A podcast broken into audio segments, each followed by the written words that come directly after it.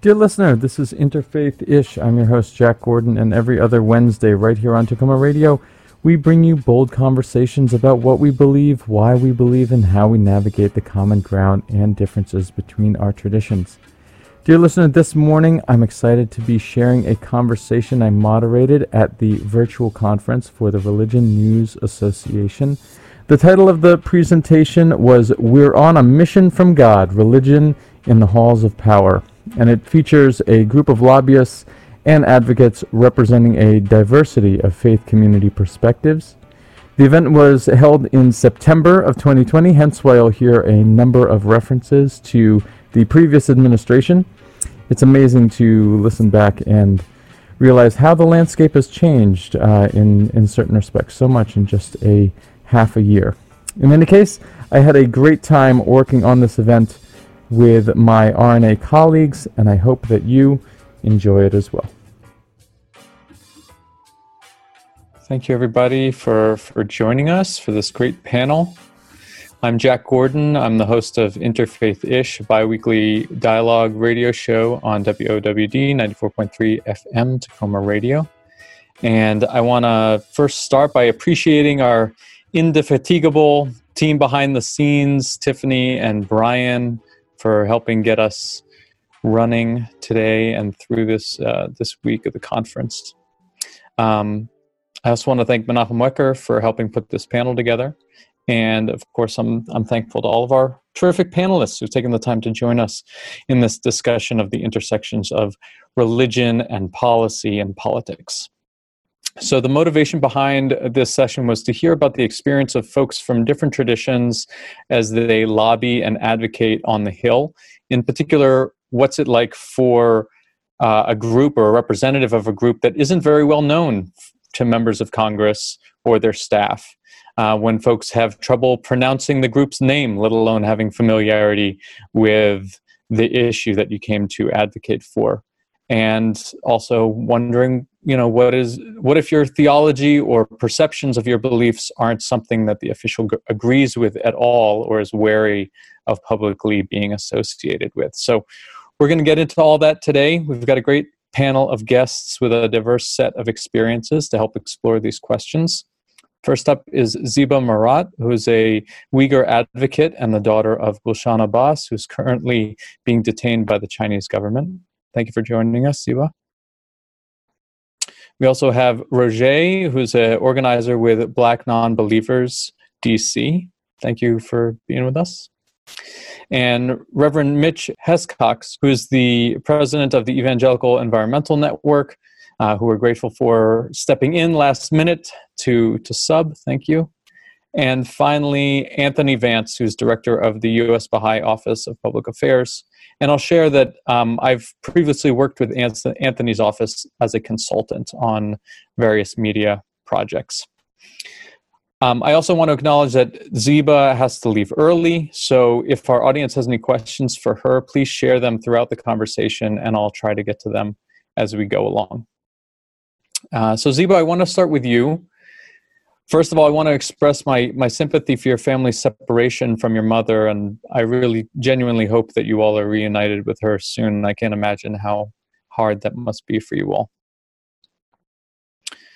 Um, I want to encourage everyone to read Ziba's September 10th op ed in the Washington Post where Ziba shares the heartbreaking story of her mother's imprisonment. Um, so that's where I want to start. If if you could just begin by sharing a bit of how you were thrust into this role as an advocate about two years ago. Um, first of all, thank you for having me today. Um, uh, I was just a normal mom to a new baby two years ago when my daughter was three months old. And on September 10th, I talked to my mother as usual. Um, the next day, starting from September 11, I just lost contact with her completely. Um, till today, we don't know where she's being held or her health or what happened to her. We're still searching for answers. Um, that's how I got sucked into this um, advocacy work to work for my mom's freedom from concentration camps. So our, our audience might be familiar with your aunt Rushan Abbas, who's the director of Campaign for Uyghurs, and and you know, similar to yourself, has really um, made this a mission in her life. Um, but as you said, you're not a you know you're not a human rights lawyer. You're not an organizer by profession. So, what was that experience like the the first time that you spoke out publicly, and and who were you addressing? Um, it was hard. Um, my my advocacy first started a real out like um, the time that I spoke out was last year, April 2019.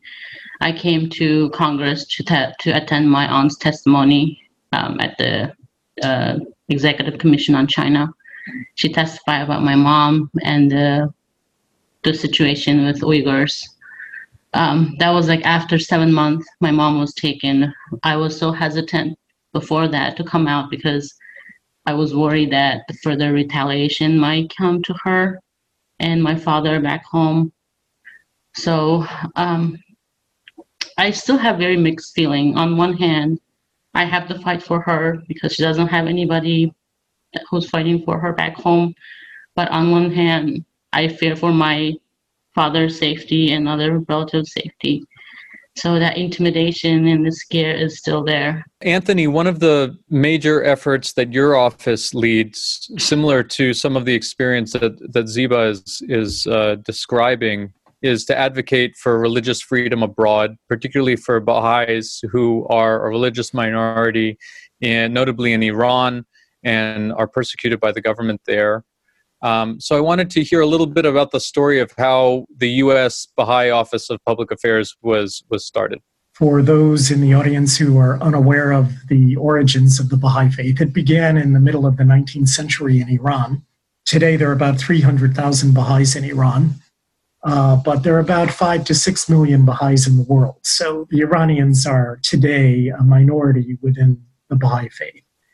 Um, now, in the United States, back in 1978, when the uh, persecution of the Baha'is in Iran began in a systematic fashion, there had been sporadic persecution since the middle of the 19th century, um, and very severe persecution with 10,000 people killed from 1845 to 1855. Um, but just sporadic persecution until the 1979 re- revolution, when it became systematic after Khomeini uh, arrived back in Iran in February of 1979. But, uh, you know, uh, as you said uh, earlier, uh, Jack, uh, the Baha'i faith was really unknown in the United States. And this was a big handicap in trying to get um, government officials interested in it.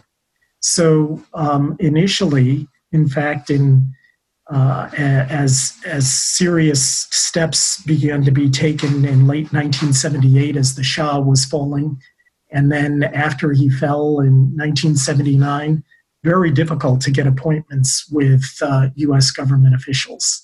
Uh, in fact, the individual who led this, uh, I had a chance to interview him many years later. Uh, told me that you know because the faith was so unknown, the Baha'i faith was so unknown, there were very few officials willing to uh, talk to the Baha'is. Um, in fact, you know, the Baha'i House of Worship in Wilmette, Illinois, which is a unique, beautiful architectural structure, was the main source of inquiries about the Baha'i faith in the United States uh, until the revolution. And the second most significant was Seals and Crofts, you know, the musical group uh, back then. Nevertheless, you know, a strategy was developed to try to reach the Congress, to try to reach the State Department, and to try to reach the press. And the first significant meeting of any significance took place in early 1980, where two members of our National Governing Council, one of them, Firuz Kazemzadeh, who was a uh, professor at Yale, a professor of history at Yale at the time, um, met with uh, Patricia Derian, the Assistant Secretary of State for Democracy, Human Rights, and Labor. And so it so happened that one of uh, Derian's staffers was a former student of Firuz Kazemzadeh. And, um, you know, so when he was ushered into her her presence, uh, he said, "Oh, the the professor here is here. My former professor is here," and she uh, immediately relaxed when she realized that this was a person of stature and you know a Yale professor and was known to this staffer of hers. Um, and uh, you know she became in fact she took off her shoes sat up on the couch and asked them so what can i do for you um, and of course he said he was seeking support for the baha'is and, and she said uh, well you know i could call cyrus vance this was in early 1980 before cyrus vance um, uh, resigned i could give cy vance a call but uh, i would only get a staffer you know, this is the assistant secretary talking. And then she said, but Cy Vance will come on the line directly with a member of Congress. And so that was a piece of advice that was stored, you know, um, and became significant later on. It seems like it's it's a the personal connection is really the thing that is making the difference. Oh, absolutely, to, to absolutely, and and you know all of these problems with legitimacy could be um, immediately, you know, almost entirely wiped away through these kinds of relationships that uh, existed. I want to go back to to Ziba on on that point. Then, um, you know, one of the things about the the the issue with the Uyghurs has certainly been that it's been a relatively unknown group that has has uh, the the issue has grown in in prominence, um, and I wanted to just briefly get a um, uh, a response from you about about how has it been to hear and see um, the name of of what you know many Americans probably were not a group that many Americans were not familiar with just a short time ago, maybe even just a year ago, mm-hmm. now be you know commanding headlines. Yeah, um, I think it's still we have a lot of like grassroots people still doesn't know about the issue, even though the high level government officials knows a lot about it. Um, yeah, until the concentration issue came out, most of the people doesn't know who the Uyghurs are. Or sometimes when I say I'm Uyghur, I get a question like, "What's that?" They don't even know. So after the concentration camps came out, um, we have a lot of coverage in the media and also different hearings on the Congress and Senate that brought up the issue to spotlight. And when I talk about my own experience, I've always received a lot of sympathy, um, a lot of support, um, especially some of the Senate members have worked with me very closely. But um, yeah, still, um, we need to work on educating those people, grassroots people, regular American people, regular um, people around the world, to have this issue. This is not only um, some policy issue or what countries um, have, but this is like a humanity issue. And what's going on to Uyghurs are, it's, I think, unprecedented. Especially now, the camps are still expanding. They're not stopping yesterday we just had a report that shows that the camps so they're still building the camp they're still building the prisons. So um, it's time that everybody stand together to speak out about this evil um, to stop. Roger for you it's a it's a bit of a different issue than our previous two speakers um, being from relatively unknown groups.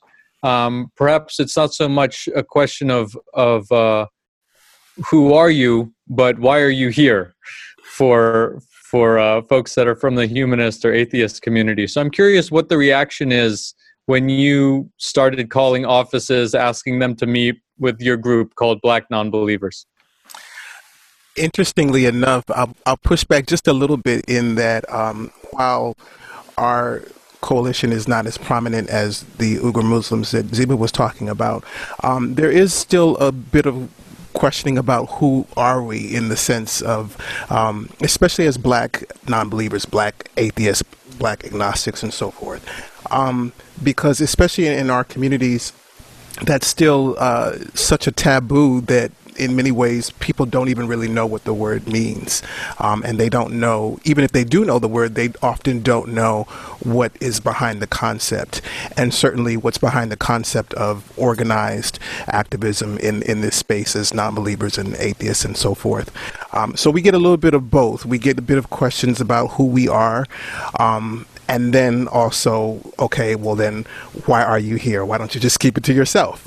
Um, why don't you just um, why why do you have to push that on onto other people? And so there's a lot of uh, confusion um, and miseducation around um, what uh, a non-believer an atheist uh, or just a general um, heretic in this way what we are and then following up with why do we care to to say that or announce that to anybody?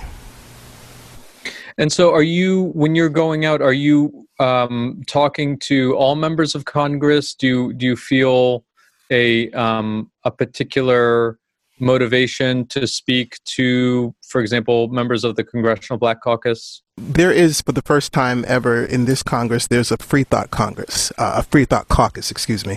And so there's a Black Caucus, there's a Latino Caucus, and so forth. And and uh, this uh, particular session, chaired by uh, Representative uh, Huff- Huffman out of California, Jared Huffman, and um, the other one is out of Maryland, Raskin, Jamie Raskin. Uh, they chair or co- they're both chairs of that Congress. And I do think we have at least one person of color um, on the Free Thought Caucus. Um, however, I've had a lot of difficulty trying to sort of make inroads into the Black Caucus, the Congressional Black Caucus. Um, I'm I'm trying, and uh, for the last two years, I've attended the CBC uh, convention, which is here in D.C and um, I didn't attend this one most recently that was online, um, but I've been trying to sort of uh, just be in those spaces, and then uh, if we're not invited to panels and so forth, I'm trying to uh, raise questions in panels that acknowledge us and that acknowledge the issues that intersect with our communities. Thank you. Uh, Mitch, in, in contrast to the other guests, I, I would assume that you perhaps have the easiest time of, of getting a meeting, getting folks to take a meeting, since most folks on the Hill probably have, have heard of Christians. Um, but you're also an environmental advocate. So I'm, I'm curious how you navigate both the faith question and, and the increasingly divided worldview or ideology when it comes to climate change. Well, hopefully, we're making it so it's not so much of a segregated issue, and I think that's coming together. But um, you know, I can tell you that in airplanes, when people ask me what I do when I before COVID, when I would say that I'm a evangelical environmentalist, they would answer, "What in the HG double hockey sticks are you talking about?" um, so, um, but so we're an unusual beast, but no, for the most part. Um, you know, it's relatively easy for us to get meetings. I have, you know, a lot of personal relationships with senators and House members. Um, I spend most of my time in on the Senate side. I used to spend a lot of time in the in the administration, but uh, not so much these days for reasons you can understand why on the environment. Um, but you know, I think our our job is to make the biblical case that um, you know, from a Christian perspective, um, God owns the entire earth and uh, created it, and we are just but stewards of it. And but our number one priority is caring about human life. And one of the things that we stress all the time on Capitol Hill is just the impact of pollution, whether it's climate change or other things, on the health of humanity, especially right here in the United States. Um, when I tell people that 200,000 people, 200,000 people in the U.S. alone die from soot every year, people wake up and say, "What are you talking about?" Well, it's a reality, and it's something, and even it's going to be worse than that with all the forest fires we have now. And that, by the way, just came from um, the burning combustion of fossil fuels for use and doesn't include things like this the fires that are you know just burning rampantly throughout the west. Thank you. Uh, I want to remind everyone in our audience to to be sure to share questions as we're going along for the panel. We'll um, we'll address uh, most of them at the end, um, but uh, since Ziba has to um, duck out early, I do want to get to one question that came in for her from uh, Julia Duin she, uh, Julia says, it feels like journalists are doing their job in writing about Uyghurs and notes that one group actually won a major RNA award last night. Um, but are governments, especially Muslim ones, listening? what more can the U.S. government do to influence China on this?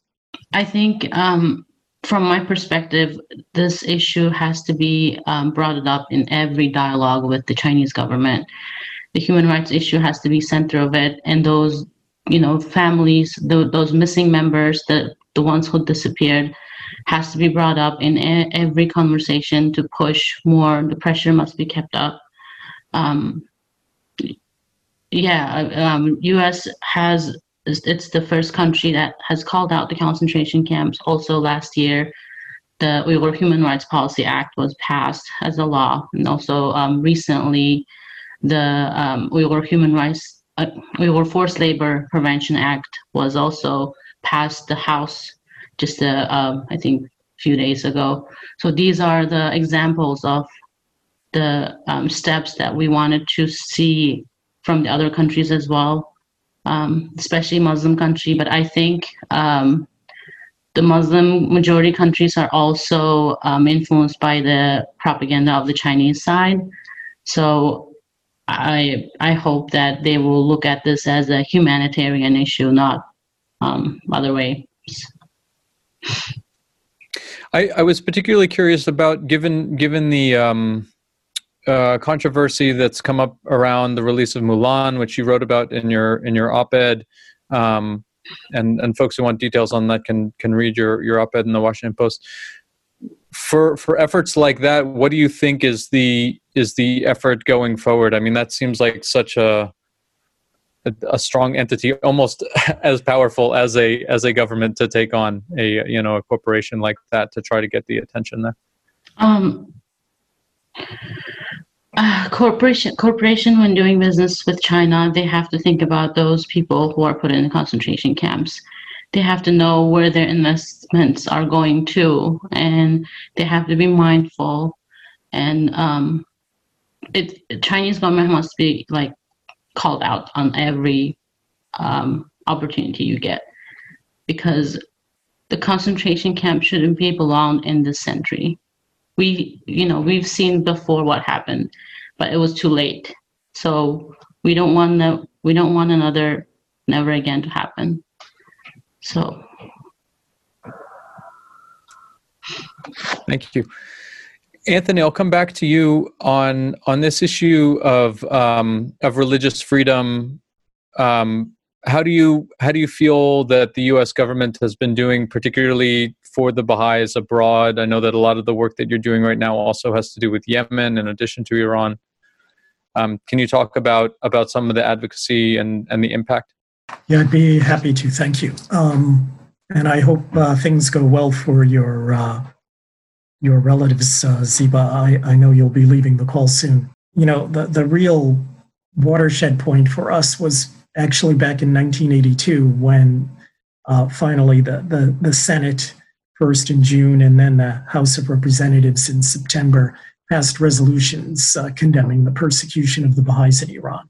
And ever since then, both houses of Congress, except for one Congress, both houses have passed resolutions regarding the Baha'is in Iran. And the State Department has also been engaged. Of course, this has been to varying degrees. Um, the uh, last few years, there's been very good support. There was also support at, in the second, especially in the second term of the Obama administration, um, where there was a where there were a couple of very strong statements made about the uh, Baha'is in Iran. The um, we you know, are very fortunate now in that the case is well known. Um, the persecution has become systematic. Uh, it's uh, there are lots of documents, internal documents from Iran that make it easy to show what they're. Um, and uh, there is we have a track record of providing information that's accurate, and so um, we've managed to get, you know, that's a long way of saying that we've managed to get good, solid support. Of course, you know, there are always times when we wish we had more support, but uh, it would be difficult to say that we have not had strong support. Um, have you had particular leading partners or champions for the issue within the government? Well, the you know the establishment in the State Department of the Office of International Religious Freedom back in uh, uh, the legislation was passed, I believe, in 1998, and the um, you know that actually placed a focus on religious freedom abroad, uh, whereas before it had been an ancillary aspect of human rights, uh, and so that entire office is is focused on religious freedom and is familiar with kinds of issues that face religious minorities. So it makes it a lot easier to get our message across, and they are quite uh, responsive and attentive. Um, they were very helpful in securing the release of six Baha'is who'd been in prison in Yemen. They were released on July 30th of this year. Um, but that was a joint effort. There were 10 governments plus uh, uh, one of the uh, UN agencies was particularly involved. Mitch, I'm curious for you also, who have been some of the, the champions currently for for your work? I, I would say particularly, again, not just on, on the climate change aspect, but but coming from the religious side as well. Well, we've had a lot of it. Probably the one of the largest partnerships and best partnerships happened uh, 12 years ago with Senator Lamar Alexander from Tennessee. Um, EEN and many faith groups will really work very hard on the mercury the air toxic standard, which was just rolled back by the Trump administration this year. Um, but Senator Lamar Alexander was a Republican champion of that standard. Um, he fought very hardly to keep it going and prevent something called the Congressional Review Act from being passed, and we were a key supporter of, of him. So um, I think he's one of the champions. I'll be very sad to see him leave the Senate at the end of this year. Uh, certainly one of the great gentlemen and was willing to work bipartisan efforts. Um, currently, we've done a lot of work with Senator Braun from Indiana. He's one of the uh, solution or a climate solution, bipartisan climate solution in the Senate members, leader Republican. Uh, my own Senator Bob Casey, and I mean the list goes on and on of the senators that we work with. But I think you know we do it as a matter of our faith, and um, I think people recognize that of, of who I am and what we do, um, and we do it because of our faith and our love for people. And I think the best thing I can tell people on the Hill is to be genuine, be who you are um, be honest, build relationships.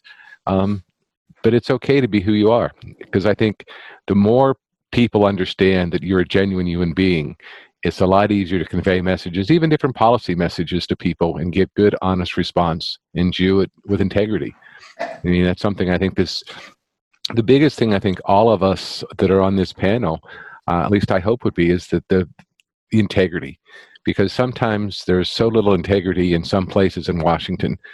But members of the faith community or those who associate with a philosophy of bringing a general, sincere belief in what you're doing and that integrity with it um, is something that I think is so important. I think that's one of the greatest things that all the faith communities can bring to policy is having integrity and honesty and compassion.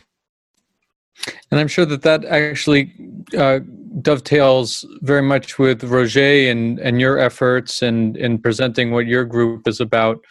Um, are there uh, particular partners that you've had? I mean, even if you're looking at uh, interfaith spaces as well.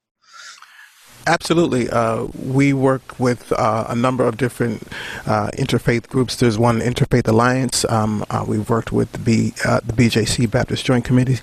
Uh, we've worked with um, the Secular Coalition of America, which is a, a, secular group but has a number of uh, sec- uh, religious uh, organizations that are represented within that coalition. Um, and similarly with the Freedom from Religion Foundation, um, and, and then AU, Americans United, um, as recently as uh, last week, I was lobbying with them, um, and uh, and I've lobbied with uh, all three of those groups: SCA, um, AU, FFRF, um, and I've been uh, a part of panel discussions as well um, with the BJC and Interfaith Alliance, oh, and lobbied with them as well. So we we're partners in in you know the same aims of trying to create a more humanistic model of um, you know the world that we live in uh, through healthy barriers of separation with church and state, and um, and that that necessarily uh, implicates us um, sort of um, just being good to one another and recognizing the humanity in in each other. Roger, what have been some of the pitfalls that you see maybe the media stumbling into when they have covered some of the issues around black atheists? Uh, we don't get covered that often. Um, I think that there you the, go. So it's a story ripe, ripe for the taking. Yeah, the, that's the we we can start right there. Um, so we don't get covered that often, but one of the things that I will say is, um, for example. A couple of my, couple of things come to mind uh, in the last well last year when the uh, situation with the Virginia governor came to the fore of him being in blackface and you know being sort of you know revealed to have had this history of these antics and so forth. Um, you know, one of the themes of, uh, of the reaction in the media was to say, you know, we should go and talk to the faith community, to the black church, to see, you know, whether or not black people will forgive that kind of behavior or whether we'll sort of essentially, you know, you know, give it a pass or, or condemn him. And that was the extent of the conversation around how to deal with this these kinds of caricatures, the, these sort of you know racist caricatures that endure, and how that contributes to to the inequities in our society. And it was just discussed in the framework of the black church. What does the black church think about it? If we go to a church on Sunday, if he goes to a church and gives a speech, you know, then all will be well.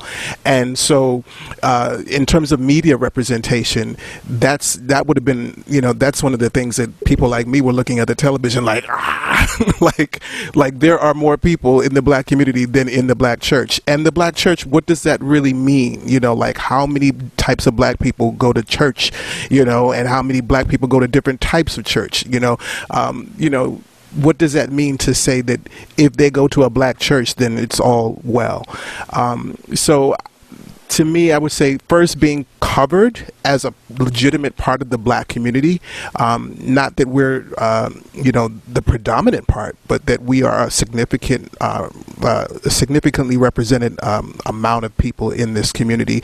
That we have organizations that represent our views, and that even if um, everybody is not atheist or there's not as many people as we would protect uh, we would like there to be in terms of just you know thought models that we are are this the stream of our ideas are still represented in other parts of the black community, even if there are black people who don't identify as atheists. That's a distinction that is not covered. Um, skepticism, critique of religious ideals and theology is something that runs all through our community, even if it's not you know, dressed in atheism. Uh, being able to represent that and to seek that out is something that the media does not do a good job of.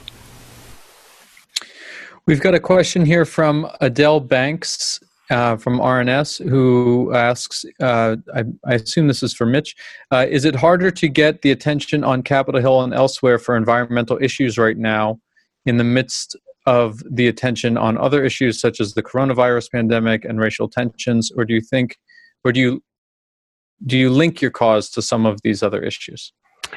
The answer is yes to all of them. Um, actually talking about the environment right now um, with the Republican side of things is not that important, but talking about COVID and racial justice, I mean, one of our really strong points as people of faith is uh, redlining, the tradition of redlining as a racist attitude is definitely one of the reasons that people of color live in most highly polluted areas in the country. You know, one of the things that I talk about all the time is that uh, one in eight women have early term pregnancies because of PM 2.5, but in the black community, it's one in five women.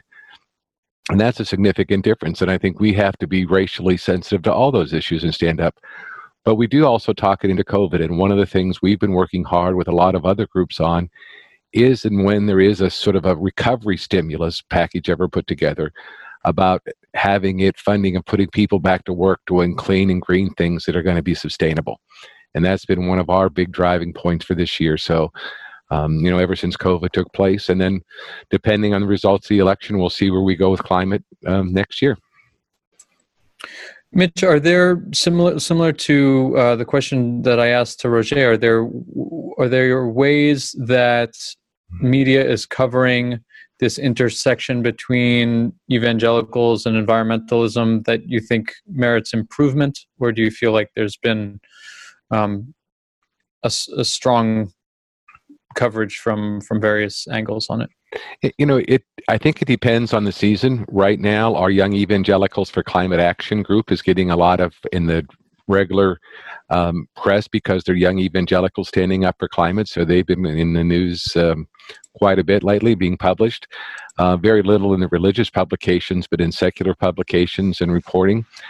Um, but we have not had a great deal of that, except when a key issue comes up, like the mercury bird or methane. Um, we had a nice segment on uh, NewsHour a couple months ago talking about the stimulus package in our request, but very little. And I think that's uh, one of the factors of life is that um, you know I don't think people understand that groups like EEN, you know, have over five million pro-life Christians who have taken action on the environment, and that's still sort of unbelievable in people's minds that there's we could tend to be lumped in with a far right evangelical movement, which is, I would say, that we're center right, along with the National Association of Evangelicals.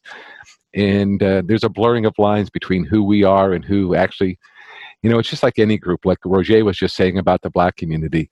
Even in the evangelical community there's all sorts of different people. And the largest section is probably those who are conservative theologically and politically but i would say that the very far extreme far right is probably 10% of the community not all the community Great. Well, so wrapping up here, um, we're getting to the to the end of our time, and um, I, I know that the the hill is a small place, and it can be sort of a small neighborhood neighborhood of hallways. That uh, I'm curious if, if any of you have have bumped into each other or attended each other's activities. If you've been on the hill, found um, areas for partnership. I don't think I have, but um, I, I did have a chance to meet someone um, in a discussion early pre-pandemic from uh, I think the Baha'i. It might be the same Baha'i U.S. Baha'i office that Anthony uh, comes from. Um, he was a gentleman. Uh, he's Cape Verdean, and um, I can't remember his name. But if uh, oh yes, yeah, yeah, that was uh, probably PJ Andrews. Yes, PJ. Yeah. Cape. Yeah, it was PJ. Very good. So, yeah, I had a chance to meet with him and talk with, uh, you know, share a discussion with him early this year. Uh, I've never met Mr. Uh, Hescox, so it's nice to meet you as well. Um, and look forward to uh, doing some kind of work with you, certainly on environmental justice. Um, if there's anything that we could do um, or team up with, um, I'll send you my information so we can. Yeah.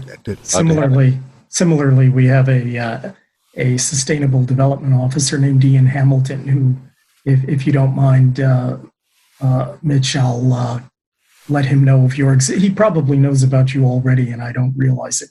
Uh, but uh, I, I think sure I have met him as as well, or at least someone else from the Baha'i Faith in one of the Washington gatherings. So, but yeah, it's it's fun, and I guess one of the things that that I like to sort of have a dialogue between panelists on is, um, if it's all right with our host for a minute, is that we at EEN never use the word interfaith because, at least from our community, it sort of tends to make that there's one faith all mixed together.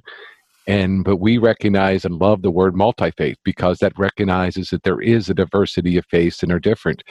And to me, it's a much more palatable, actually demonstrative word to think about that there are multi-faiths and how can multi-faiths work together sort of sorting us, making us mash together as one. And I'd love to have your feedback on that. Great.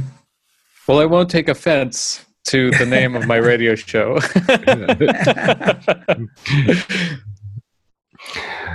but you know, any feelings about about uh, the terminology interfaith or or multi faith efforts, Roger I, or Anthony? I mean, actually, it, Roger, yeah, in particular, given that yeah, it, it, it makes sense. Uh, no, no disrespect to the interfaith uh, organizations that already exist. Um, I, I still rock with y'all. um, but it, uh, I, I take the point, uh, Mitchell. It, I take the point. Yeah, that's actually a deep theological question. Um, and um, mm-hmm.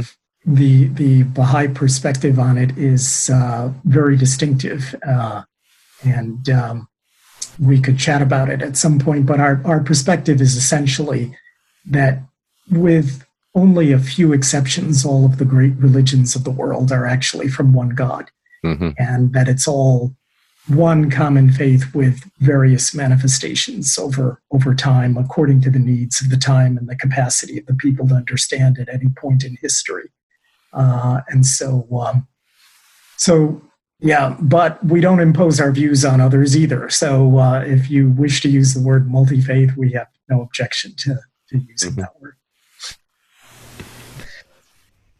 Um, are there are there other questions that you all have uh, uh, for each other? Um, I'm I'm curious. I, Anthony, you mentioned that you know obviously doing environmental work is a part of of the office there. Um, ways in which not just on the religious freedom issue, but you've been able to work on um, issues beyond just specifically concerning, um, obviously, just beyond faith directly.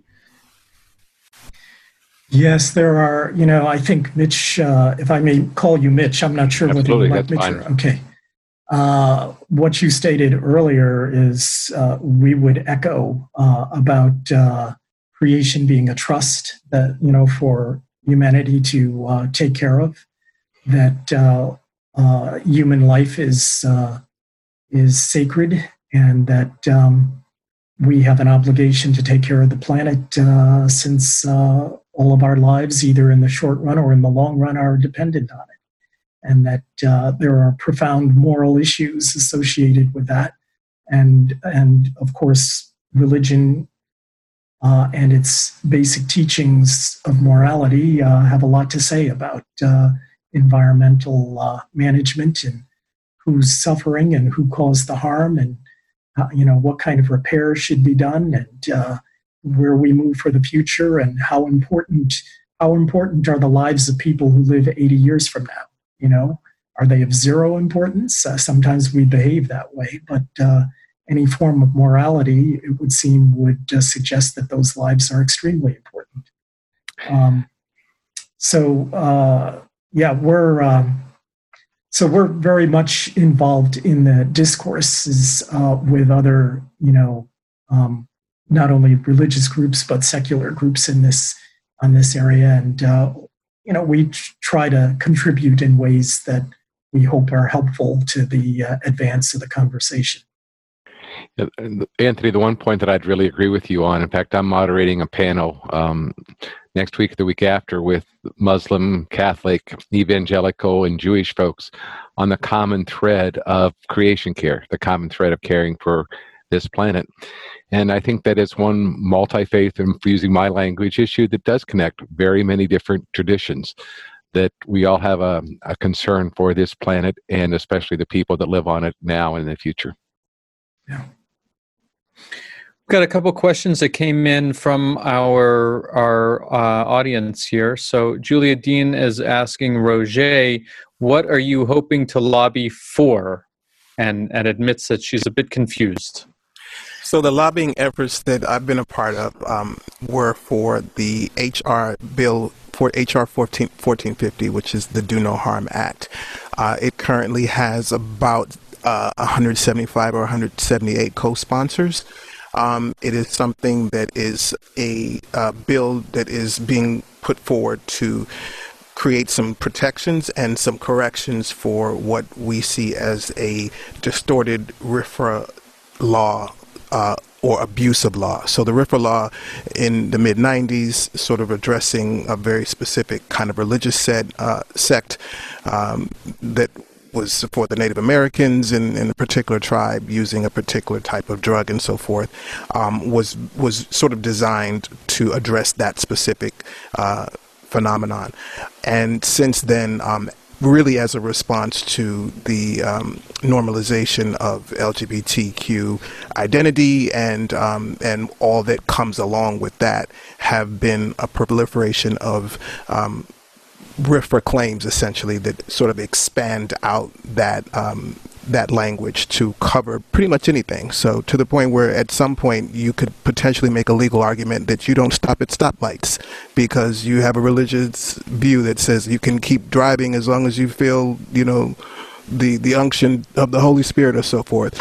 And so um, that's the kind of thing that um, the Do No Harm Act addresses. And so I've been working um, with the uh, the interfaith, the multi faith uh, coalitions that we have to um, to really tell um, not just uh, not to advocate just for the bill, but to also tell my specific story, um, which is another that's another discussion. But I can you know um, sort of lend voice to that to the lawmakers and to their chiefs of staff um, to to sort of try to make some some corrections and provisions for, for everybody else. Another question came in here from um, my my uh, co-planner for this panel, Menachem Wecker, uh, who is asking, "How do the panelists think about the word power as used in the panel title?" Um, so another another question about about the use of language is there is there a different way someone who is religious who believes that there's a higher power thinks of his or her power uh, when lobbying? Does a non-believer think differently about what an individual individual or group's power can and should be? I think the power well i mean from a christian point of view it's a question that uh, you know jesus asked pontius pilate um, if you look at the bible and tradition. But i think recognizing that there is political and policy power here in the United States and in Congress, absolutely. But I think the problem happens in, in some faith groups and other groups, and, and especially even in some evangelical circles, is that um, from a Christian perspective, there are too many people that want to make power in Congress their king and they're apt and they're part of their faith instead of recognizing that we have a moral responsibility from our sacred text to speak into that power not try to create that power. And i think um, that's a real distinction that i'd like to make is that our job is to hold people accountable to our faith or our morality not to try to reinstall kings or make kings um, to keep some nebulous idea of america going forward are you including in that idea this this idea that um, that lawmakers are are chosen by God? That that sort of rhetoric is no. that part of is that part of the issue that you're talking about? Well, I think it absolutely is. That I would ref, you know repudiate that, that that's not who we are and what we're supposed to be standing for. I mean, I like to equate my job is for those who know the Hebrew Bible that the Nathan that confronted King David when he had his affair with Bathsheba. It's our job as people of faith to stand up to power, not create power, to hold power accountable, not to be the purveyors of that power, but to get people to stand up to truth and justice and what we're called to as people of faith. Um, that's my strong belief in what I do every day, um, is to try to be accountable as best I can as a human being.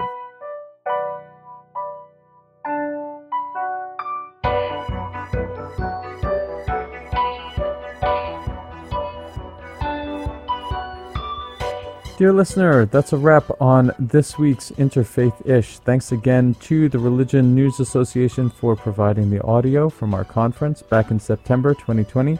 And thanks again to my excellent panelists, Ziba Murat, a Uyghur American human rights advocate, Roger from Black Nonbelievers DC, Reverend Mitchell Hescox from the Evangelical Environmental Network, and Anthony Vance from the Office of Public Affairs of the Baha'is of the U.S.